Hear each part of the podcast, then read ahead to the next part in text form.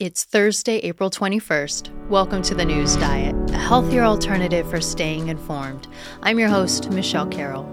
Today, I'm going to talk about Netflix's subscriber loss, Florida and Disney, and also the expiration of Title 42. Let's be informed so we can get on with our day.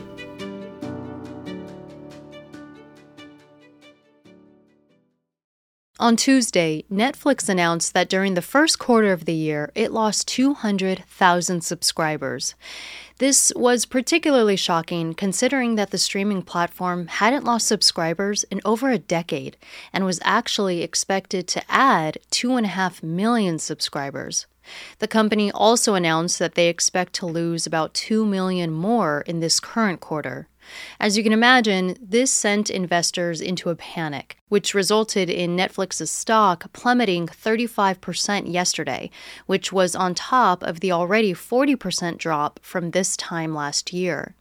There's several reasons for the subscriber loss.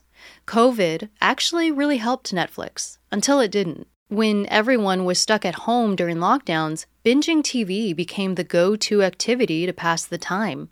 This brought a boom to Netflix. But now, with the world opening again, people aren't home as much. Also, the pandemic shut down a lot of productions, putting long pauses on new content. There's also the price hike in January that was followed by a jump in cancellations, as well as the decision to suspend service in Russia over the ongoing conflict. That decision lost the company hundreds of thousands to maybe even a million subscribers. However, it's worth mentioning that even if the company didn't suspend service, that major payment companies like MasterCard, Visa, and American Express also pulled out of the country, making it difficult for consumers to pay anyway. Also, the streaming competition is getting stronger and also cheaper. In 2019, Disney Plus took back all the rights to Disney owned content, which was a loss for Netflix. Many competitors also utilize advertisers as another revenue stream, which Netflix has yet to do. And then obviously, there's all the password sharing. The company has notoriously been lax on customers sharing their login information with others. Netflix has admitted that the sharing is both a challenge and also an opportunity. It allows more users to familiarize themselves with the content, but also loses out on possibly lots of revenue. Apparently, they're looking into a subscriber plan that would still allow for sharing, but at an increased cost. Netflix is still the leader in the streaming space, but with such a drastic turn last quarter and this one too, there's likely going to have to be some changes within the business.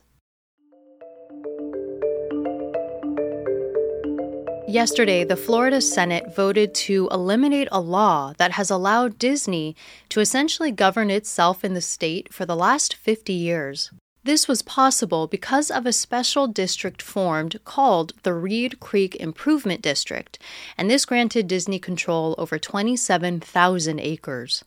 It gives them power over services like zoning, fire protection, utilities, and infrastructure.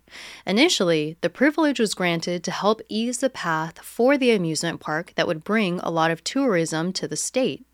The proposal to eliminate the privilege was announced by Florida Governor DeSantis, likely as a response in the ongoing conflict between the state and Disney. I've talked in the past about how Disney has publicly expressed disapproval with Florida's new law that would make it illegal for kindergarten through third grade teachers to discuss sexual orientation or gender identity with students.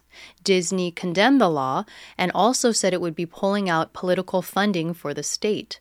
So it appears that DeSantis is taking aim back at them with this move. Disney has yet to respond, and it's not yet known how much this change would ultimately affect the company. Now that the bill has passed the state Senate, it's off to the House for their vote. Lawmakers on both sides of the political aisle are starting to ask questions regarding the Biden administration's decision to not renew Title 42. A reminder that Title 42 is the Trump era policy put in place at the beginning of the pandemic that allowed U.S. authorities to turn away most migrants in the name of public health. It's set to expire on May 23rd, and there's no plans to extend it. With the rise of migrants at the southern border, lawmakers and government officials are asking what the plan is to handle the inevitable influx. The number of migrant encounters has gone up nearly every month of Biden's presidency so far. Authorities have reported over 221,000 stopped crossings from March alone and has apprehended more than a million people since October. In the last couple days, both Democrats and Republicans are asking what the details of the plan are. Here is Press Secretary Jen Psaki speaking on the administration's plans. Is the president, or are you guys having discussions with advisors about delaying the removal of Title 42? Well, I would again remind everyone because you gave me the opportunity, so thank you. Title 42 is not an immigration authority. I will fit, I will get to your I will I will get to your question. I promise, Peter. Um, it is a public health authority. Congress gave the CDC authority to make determinations about when it should be lifted. So right now we are planning and preparing for the end of Title 42 enforcement on May 23rd. But I would say that there are a range, the president agrees that immigration in our country is broken. It's a system that is broken.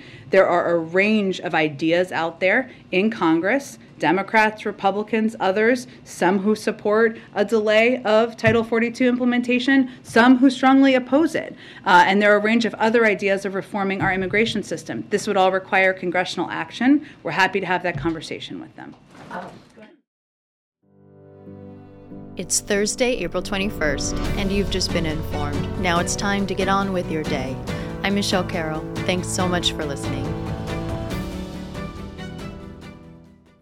If you like the news diet, be sure to subscribe to the show wherever you listen to your podcast so you can always get the latest episode. And leave a review, as we all know how that helps boost a show's visibility. If you have any suggestions on how I can improve the show, I definitely want to hear from you.